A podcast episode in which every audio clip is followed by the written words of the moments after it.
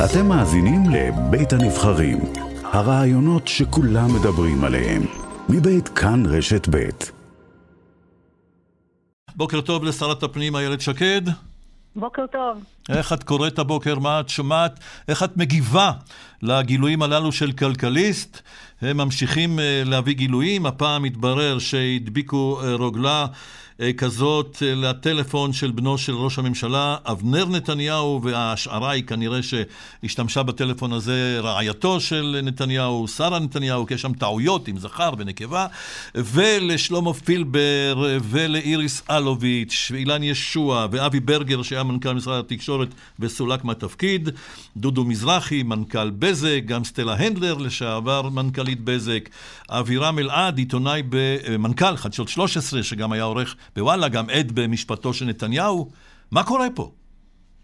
תראה, אם הדברים האלה נכונים, זה רעידת אדמה ומעשים חמורים ביותר של משטרת ישראל, שמתאימים למשטרים אה, באמת אפלים, בטח לא למדינה דמוקרטית.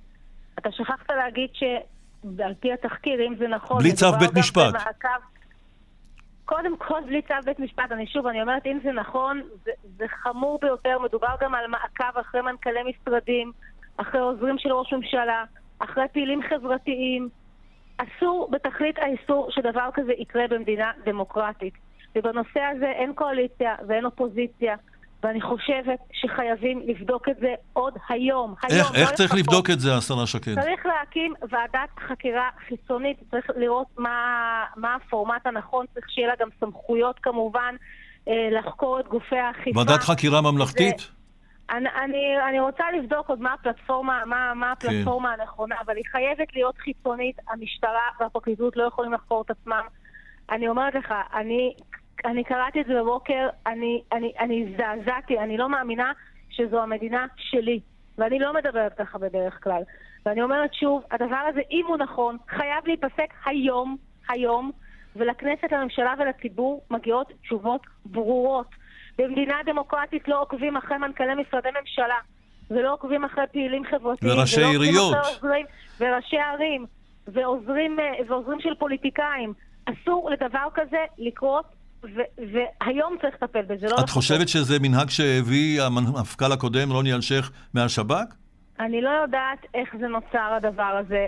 הכלים האלה, הכלי ריגול שיש בידי המשטרה, אמורים לשרת אותה לטיפול בפשיעה חמורה, בארגוני פשיעה, בסוחרי סמים, בפדופילים, לא בפעילים חברתיים, מנכ"לים ו- אה, ועיתונאים. זה אסור שזה יקרה. וצריך קודם כל להפסיק עם זה, ואז לעשות ועדת חקירה, ומי שאחראי לזה צריך לתת את הדין. ובאופן מעשי, אנחנו תמיד אה, מזכירים פה בהקשר הזה את העדים, עדי המדינה במשפט נתניהו. יש לעצור את המשפט הזה עכשיו, עד שכל יותר... העסק הזה יתברר עד הסוף? זה הרבה יותר רחב, תפסיקו להסתכל על הכל בפריזמה של כן נתניהו, לא נתניהו. יש כאן מעקב אחרי אזרחים נורמטיביים שהמשטרה עושה. אני לא רוצה להאמין אפילו שזה בלי צווים. זה דבר שחייבים לשים לו סוף היום ולחקור איך זה קרה ומה בדיוק קרה. ואת לא רוצה להתייחס למשפט נתניהו בהקשר הזה? לא, זה הרבה יותר גדול, זה לא קשור רק למשפט נתניהו. גם משפט נתניהו זה דבר די גדול, את יודעת. תראה איזה רשימה יש פה, תראה איזה כן, רשימה. רשימה מזעזעת. מה זה הדבר הזה? איפה, איפה, איפה, איך יכול להיות שדבר כזה פה במדינה דמוקרטית? כן, זה מעלה באמת בזיכרון, מה... לא יודע, אני דווקא חשבתי על השטאזי של מזרח גרמניה. גם אני, רק אני לא, לא רציתי להגיד, זה בדיוק מה שחשבתי. גם אני לא רציתי. להגיד, אבל בסוף יצא לי. טוב, אה, העניין הזה ייחקר בלי שום ספק. אה, הבאנו כבר את תגובת משטרת ישראל. אה, נעבור לפוליטיקה עצמה. חוק האזרחות, בנוסח שאת מקדמת, השרה איילת שקד, יובא לאישור הכנסת, אני מבין, כבר היום. שתי סיעות בקואליציה, מרצ ורע"מ יצביעו נגדו, אז זה יעבור בתמיכת האופוזיציה. כן, תראה, חוק האזרחות זה בסך הכל שימור סטטוס קוו, זה חוק שקיים כבר 18 שנה. הוא נועד להגן על מדינת ישראל, על הביטחון שלה, על זהותה כמדינה יהודית. אה, כל שרי הממשלה ראו חוות דעת של השב"כ שמסבירות למה החוק הזה נחוץ. יש מעל 100 חברי כנסת בכנסת ישראל שתומכים בחוק הזה, ולא ייתכן שהמיעוט יכפה דעתו על הרוב. אז זהו, אז שאלתי על זה את מוסי רז בשעה הקודמת, חבר הכנסת, הוא אומר, אין רוב ומיעוט בממשלה הזאת, יש פה הכל בהסכמה, בתיאום. והם טוענים כן. שאת לא עמדת בצד שלך בהסכם לגבי חוק האזרחות, ולכן הפעם הם יצביעו נגדו.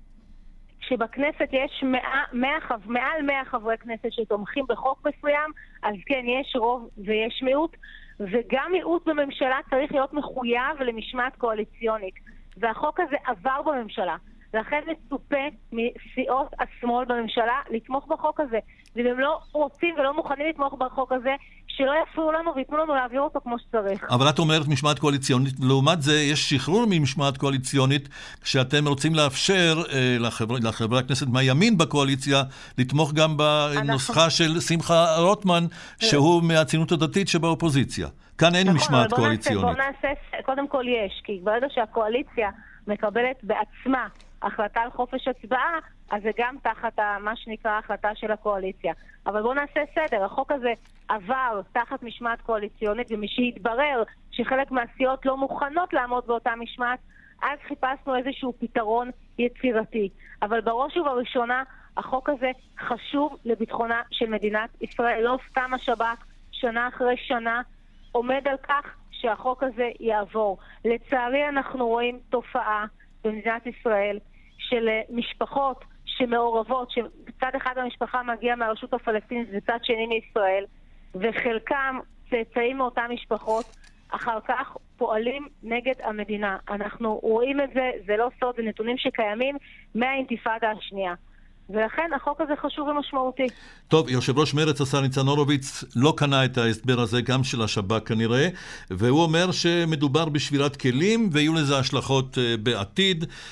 זה יכול לפורר, יחד עם uh, סיפור uh, אביתר, את קיומה של הקואליציה המסובכת הזאת?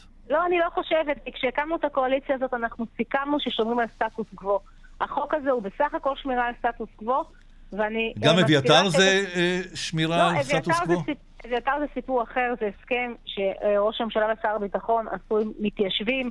הם, הם עמדו בחלק שלהם בהסכם ופינו את אביתר בשקט ומרצון, ועכשיו המדינה צריכה לעמוד בחלק שלה. ככה זה שחותמים הסכמים.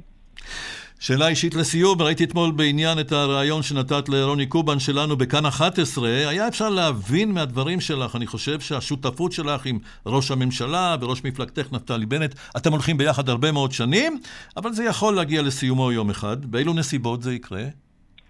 אה, ראש הממשלה ואני שותפים פוליטיים וחברים כבר, אה, לא יודעת, 15 שנה, משהו כזה. אנחנו עובדים מצוין ביחד, אנחנו אה, מנהלים את המדינה. ואני חושבת שעושים רק טוב. ולגבי השאלה ששאלתי? מה, על העתיד, על שאלתי על העתיד, לא על העבר וגם לא על ההווה. אני, אני באמת אה, לא מגדת עתידות, אבל אני חושבת שהשותפות הזאת הוכיחה את עצמה לאורך שנים רבות. והיא גם תוכיח את עצמה בעתיד לאורך שנים רבות? עצמה, כן, ככה אני מאמינה. שרת הפנים איילת שקד, אני מאוד מודה לך, בוקר טוב ויום טוב. בוקר טוב, תודה רבה.